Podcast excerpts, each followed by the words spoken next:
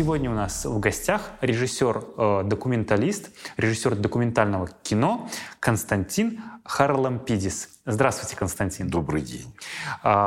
Константин, вы являетесь режиссером фильма «Батыры Великой Отечественной войны». А расскажите, пожалуйста, нашим зрителям и слушателям о том, кто такие батыры. Ну, батыры в переводе с казахского языка – это герои. В данном случае речь идет о двух героях Великой Отечественной войны – Григории Булатове и Рахимжане Кашкарбаеве. Григорий Булатов, э, так сказать, россиянин, э, человек, который родился, э, так сказать, на Урале. И вот его друг, лейтенант, с которым они вместе установили э, самодельное знамя Победы, Рахимжан Кашкарбаев, казах, родом из Казахстана. Вот они были первыми героями, которые водрузили знамя не над Рейстагом, а именно на фасаде Рейстага. И а, знамя это было не просто самодельное, это знамя из, сделано из перины Гиммлера. Они ворвались в здание, э, так сказать, Гиммлера, дом Гиммлера, и, так сказать, обнаружили там перину. И подумали, а почему бы не воспользоваться, так сказать, этой периной. Она была красного цвета. Они разорвали ее на клочки и, так сказать, написали э, номер своего полка, своей фамилии. И с группой Сорокина, э, который прикрывал их, это группа разведчиков, они, так сказать, э, на фасаде Рейстага у колонны установили это знамя. Оно было первым, 30 апреля. А затем проникли, собственно, и штурмовали сам Рейстаг. А как вы узнали об этой истории? Ну, вы знаете, я э, рожден в Алмате, и поэтому, э, так сказать, я всегда об этом знал, да, что жил э, в Казахстане, в Алмате такой герой. Об этом много, много писали. Но не только казахстанские газеты, а об этом писали и центральные газеты советские. Последняя публикация была в 60-е годы в «Комсомольской правде», да, в 60-е годы, в числе всех знаменосцев, которые были, упоминалось имя и Рахимжана Кашкарбаева, и Григория Булатова. А потом потихонечку просто о них забыли. Писали, но не снимали. Как а, думаете, почему? Не снимали фильмов, вы да, имеете в виду? Да. Не знаю. Ну, как бы общепризнано, что знамя Победы, знамя Политсовета, да, оно было э, установлено и, так сказать, именно над Рейстагом. И было принято, ну, как бы, решение, да, что именно эти люди будут награждены э, героями Советского Союза. Хотя и Григорий Булатов, и Рахимжан Кашкарбаев были представлены к званию Героя Советского Союза, но не получили. Но, думаю, также незаслуженно и не получили вот вся группа Сорокина, которая прикрывала, собственно, и их, да, и которые жертвовали своей жизнью. 360 метров эти люди преодолевали в течение там, 6-7 часов. То есть можно себе представить, какой интенсив, интенсивный обстрел был, и насколько люди рисковали своей жизнью. И поэтому, конечно, это все герои. А другой вопрос, что они устанавливали это знамя не для э, значка, не для медали, не для ордена, не для этого. Они получили серьезные ордена, вот, но, так сказать, не были удостоены. Но, на мой взгляд, хотя они это делали по зову сердца своего, ну, мне кажется, что было бы замечательным, если бы была введена такая практика, и посмертно этим людям дали бы звание героя. Да? А, Константин, а, мы знаем, что в вашем фильме вы а, применили нестандартный ход пластилиновую мультипликацию. Правильно понимаю? Да. Расскажите об этом, пожалуйста. Да. Ну, во-первых, хотелось бы мне сказать о том, что картина эта снята... Вот я гражданин России, родившийся, правда, в Алмате, но я, так сказать, э, участвовал в питчинге и получил поддержку э, значит, при содействии государственного центра э, поддержки национального кино Казахстана, так сказать, я получил право снимать эту картину, так сказать, э, выделены были средства на это. Я очень благодарен им за то, что они чтут своих героев. Вот. И то, что касается картины, э, задумал я ее давно. Еще в 2015 году я проводил концерт, э, поскольку, подчеркиваю, я родом из этого города, из Алматы. Мой дедушка русский, э, мой дедушка по маминой линии, был эвакуирован туда во время войны. Он работал на военном заводе инженером, и во время войны их эвакуировали из Махачкалы. Вот. А второй дед дошел до Берлина, мой греческий дед. И поэтому в память о моих дедах ежегодно в этом городе я провожу концерты, посвященные Дню начала войны, либо Дню Победы. Я привозил, это частная инициатива и инициатива моих друзей – мы привозили туда прославленный хор такой Валамского монастыря, праздничный хор. Это солисты Большого театра, Мариинки, замечательные ребята. Привозил туда Алексея Васильевича Петренко, народного артиста, Василия Семеновича Ланового, Михайлова. И делал такие концерт – это не просто, когда выходят артисты, показывают какую-то песню, поклонятся и вышли. Нет, это концерты, которые объединены определенной темой. Допустим, вот тема эвакуации. Да? Или, допустим, роль э, Казахстана вообще в Великой Отечественной войне. войне да?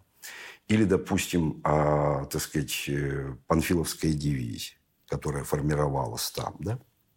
Вот и в 15 году я познакомился с внуком этого замечательного героя и, и так сказать, много узнал уже деталей, подробностей, познакомившись с семьей, и понял, что непременно нужно это делать, нужно снять об этом картину. Но предложил об этом внуку, сказал, что вот не согласишься ли ты и принять участие в этой картине. И он мне сказал, нет, Э, почему я, на каком основании. Только на основании того, что я внук героя.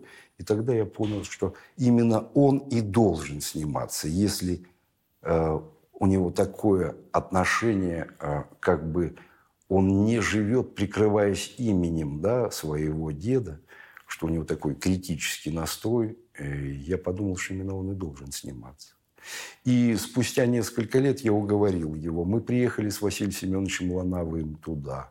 Он подарил книгу э, дочери и внуку э, Рахимжана Кашкарбаева, э, значит, потомкам настоящего героя. Мы начали съемку, сняли то, что было нужно в Алмате.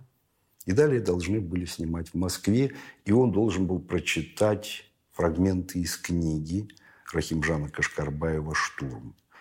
И случилась пандемия, и Василий Семенович, царство ему небесное, почил. И мы не закончили работу. Но сам внук предложил мне замечательный ход. Когда только мы начали снимать, э, он стал рассказывать о том, что ребенком играл с железной дорогой и лепил фигурки. Еще ставил оловянных солдатиков и лепил фигурки из пластилина солдат Григория Булатова, его деда Рахимжана Кашкарбаева и даже себя. И разыгрывал сцену, как он провожает деда на фронт. И э, какие-то сцены боев, и взятие Рейстага он представлял себе и делал это из пластилина. Я подумал, как было бы замечательно, э, если задействовать мультипликацию. И э, многие сцены, которые, ну, сейчас принято говорить, реконструируют, я не очень это люблю. А вот в мультипликации это, это, мне кажется, очень симпатично выглядит. И мы практически все сцены очень важные, взятие Рейстага, мы воплотили это в мультипликации. Будете ли вы этот прием использовать в дальнейших своих работах? Не знаю, но мне очень понравилось. Может быть, это станет вашим фирменным знаком? Ну, я, всегда, я всегда что-то придумываю. Mm-hmm. Да? То есть э, мои работы, они не, не в полной мере всегда документальны. То есть всегда есть, присутствует элемент какой-то художественности. Да? А И насколько так... допустима художественность в документальных фильмах? Ну, это же, мне кажется, зависит от человека. Хотелось бы узнать ваше мнение. Вот мое личное, личное мнение, вот если я ну, имею такую сущность, что ли, мне, мне скучно показывать просто документы. Понимаете, да? Как заинтересовать зрителя, особенно молодежь, вот именно документальной исторической тематикой? Ну, в том-то и дело, когда, ну, как, тебе, как вам сказать, это, ну, это зависит от личности художника, да? Вот если ты сам начнешь что-нибудь, мне кажется, придумывать такое, чтобы заинтересовать, ну, точно и тут и будет конец всему. А вот если ты сердцем рисуешь, и, и, и создаешь, да. А я часто использую там рисунки в картинах, да, своих. Мне кажется, если человек это делает, не, не, не задумываясь над тем, как бы вот воздействовать, чтобы там вот еще на фокус группы какие-то раскидать это, чтобы они что-то сказали. Вот мне кажется, это такой путь весьма опасный. Если бы Федор Михайлович Достоевский задумывался над тем, как воспримут его книги зрители? Наверное, бы он ничего не написал бы. Правильно ли я вас понимаю, что фильмы, которые вы создаете, вы их скорее создаете больше для себя, а потом для зрителя? Ну, точно в них есть моя судьба. Потому что э, я же вам сказал о том, что один мой дедушка э, был эвакуирован Второй дошел до Берлина. Это же личная история. Да? Моя.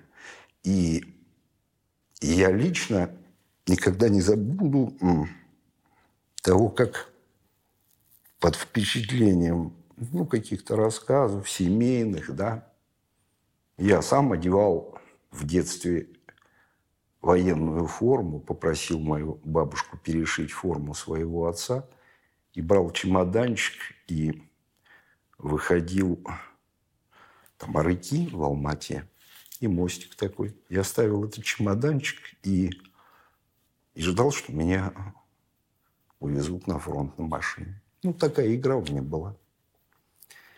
Поэтому, конечно, это личная история. Это лично. А весь этот город, Алмата, он пропитан, пропитан жизнью той эпохи, понимаете?